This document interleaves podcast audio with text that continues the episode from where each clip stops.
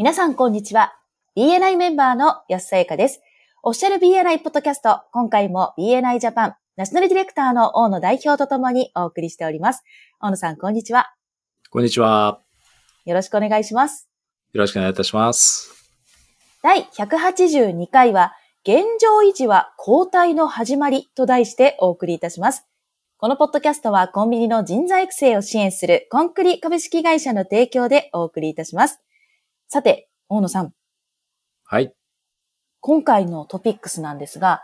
現状維持は交代の始まりというタイトルですね。これについてぜひお話をいただきたいと思います。はい、そうですね。これは何人かの著名な方のですね、格言としてよく知られているものでもあるらしいんですけども、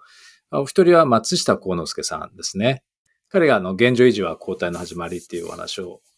されていたそうなんですけれども、当時、松下幸之助さんがご活躍の時代もですね、彼が言うには人間は変わることに恐れを持ち、変えることに不安を持つと。だけれども、すべてのものが刻々と動いていて、一瞬一瞬にその姿を変えつつあるこの世の中。うまくいってるから十分だっていうふうに考えて、現状に案ずるっていうことは即交代につながるというふうにおっしゃっていたそうなんですね。つまり今日よりも明日、明日より明後日と、日に新たな改善を、つまり毎日毎日に新たな改善を心がけたいというふうにおっしゃっています。で、もう一人、同じようなことをおっしゃってる方がいて、それはウォルト・ディズニーさんですよね。彼もですね、現状維持では交代するばかりであると。で、ディズニーランドね。ディズニーランドはいつまでも未完成であると。現状維持では交代するばかりであるというふうにおっしゃってたんだそうです。はい、ヤスさんはね、某 D ランドでお仕事されてたことがあると記憶してますけれども。はい、ありがとうございます。まさにその通りでございます。この話よく聞きましたね。やはり働いてる時に。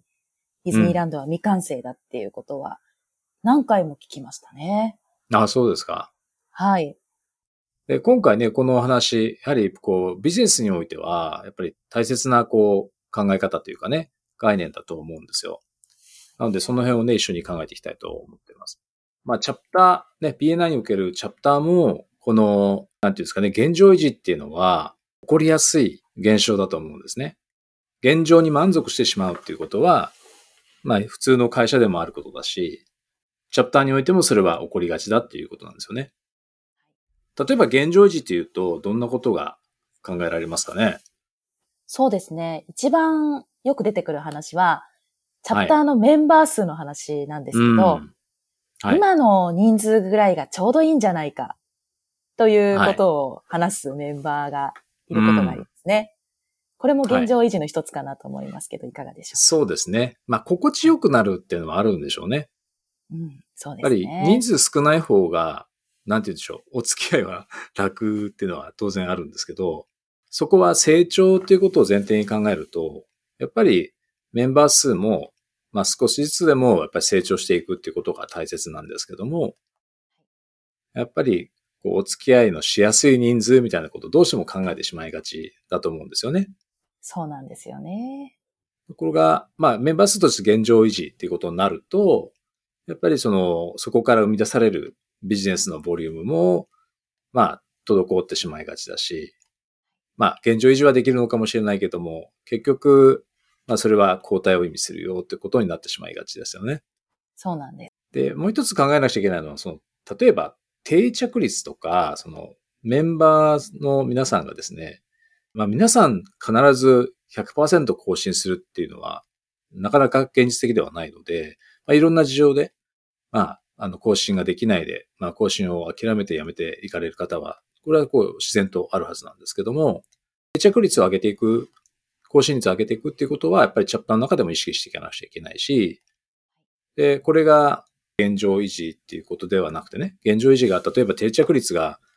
えー、今、仮に6割ぐらいあるいは7割ぐらいだとすると、で、そこを、まあやっぱり改善していくべきなんだけれども、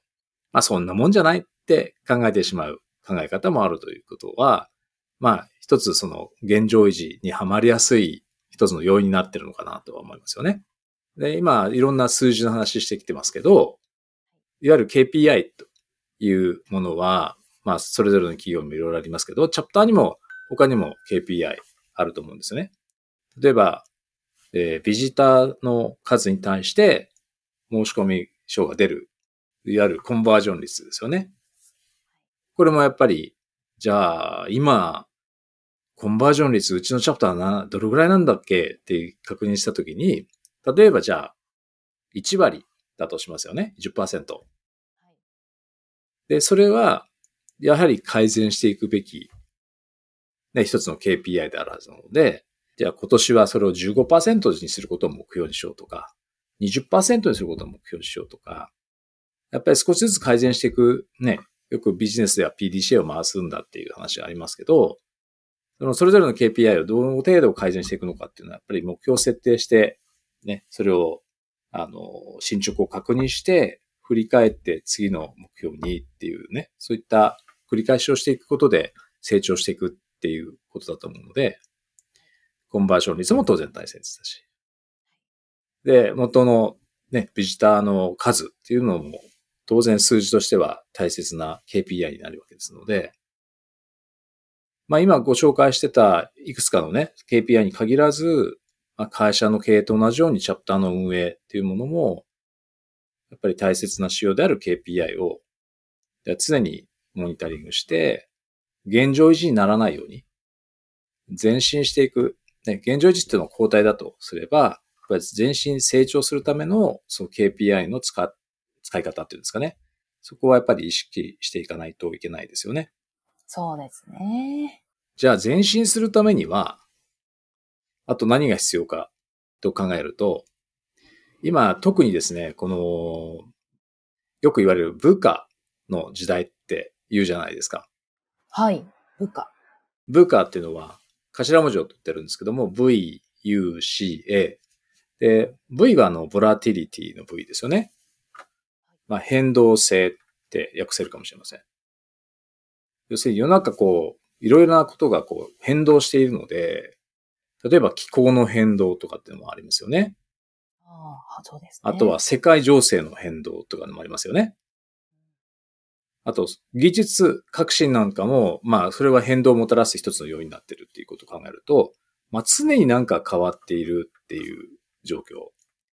で、もう一つの U っていうのは uncertainty っていうのことなので、まあ、不確実性っていうことですけども、まあ、どういうふうに変わるかがわからないっていうことですよね。例えば、最近の例で言うと、コロナがまあ蔓延して、まあ、このパンデミックによって、始まった当初はどうなるかわからないっていう状況でしたよね。今2年経ってこんな状況になりましたって分かってるからいいんですけども、やっぱり当初は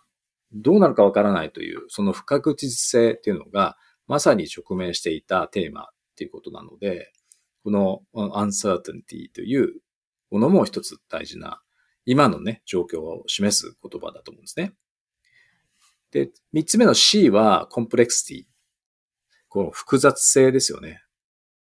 で、いろんなやはり要素が絡んできて、今先ほど言ったようにね、自然災害だけじゃないし、国際情勢ね、まあ戦争とか国際情勢が不安定だし、でいろんなその技術の革新とかもあって、まあ、いろんな要素が噛み合わさって、複雑な予想を呈しているっていうのが、このコンプレクシティを示していることですね。最後の A はアンビギュイティの A なんですけども、その曖昧さを表現しています。例えば今、この先に出てきた、この V と U と C っていうものがね、まさにその C のコンプレクシティに言うように、こう、複雑に組み合わさるっていうことで、何がどういう結果をもたらしていくかっていうのが分かりにくい状況になってるわけですよね。なので、これまでに歴史的に、歴史上経験したことがない、そういったことがたくさん起こっているような状態。あるいは起こり得るような状態になってるわけですよね。なので、これまでの、えー、常識が通用しないっていうことなんですよね。なので、曖昧性がこう高い、そういった世の中になってるっていうことを言ってるんだと思います。ということは、その、やはり先行きがもう本当に見通し立てにくいで、そんな、あの世界でね、僕らは仕事、ビジネスをしてるわけなので、そこをどう生き抜いていくかっていうことはもう、まあもちろんなんですけど、まあ、そこで成長していかなくちゃいけないということを、まあ、その術をですね、やっぱり考えていかなくちゃいけないということだと思うんですよね。そのために、え間違いなく言えることは、やっぱりこの変革っていうんですかね、世の中が、え目まぐるしく変わっていく中で、合わせて、あるいはそれをに先んじるような形で、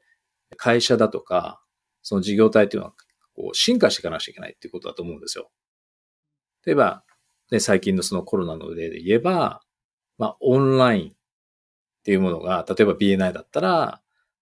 あの、使わざるを得ない状況になりましたよね。で、みんな、ね、多くの人は、慣れてる人はいいんだけれども、慣れてない人もたくさんいる中で、いろんな人たちがもう協力し合って、そのオンラインの環境に慣れて、それがだんだん便利になって、まあ、パワフルなツールとして今は使えるようになってるわけですけど、まあ、それと同じようにですね、今までと同じようなやり方だったらダメだということで、えー、多くの、あの、経営者の人たちは、こう、革新をですね、起こして、新しい形でビジネスを継続して成長させたっていう方もたくさんいらっしゃったわけですよね。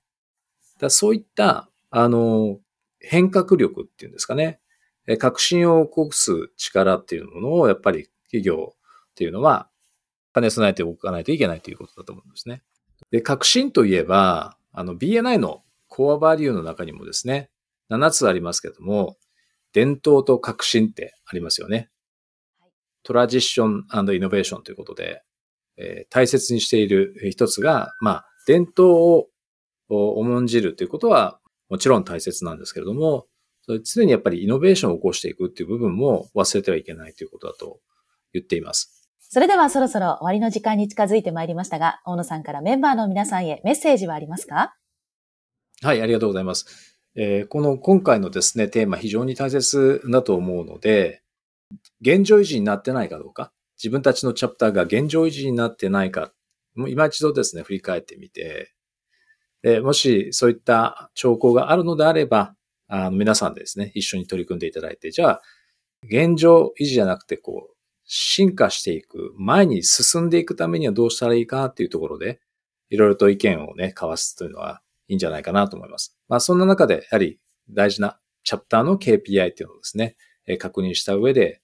じゃあ、それをどのように変えていくのか、どんな目標を設定して、どのように達成していくのかっていうのは、リーダーシップチームばかりに任せておくのではなくて、皆さんでね、そういった意見を交わす場っていうのも設けられたらどうかなというふうに思います。そして B9 のね、コアバリューも今一度皆さんで確認していただいて、え大切にすべき伝統と、どうやって革新を起こしていくべきかっていうところは、あの、常に忘れずに取り組んでいただければいいんじゃないかなというふうに思います。はい。ありがとうございました。ありがとうございました。今回も BNI ジャパンナショナルディレクターの大野代表と、私 BNI メンバーの安さやかでお送りいたしました。このポッドキャストはコンビニの人材育成を支援するコンクリ株式会社の提供でお送りいたしました。それでは次回もオフィシャル BNI ポッドキャストでお会いしましょう。See you next week!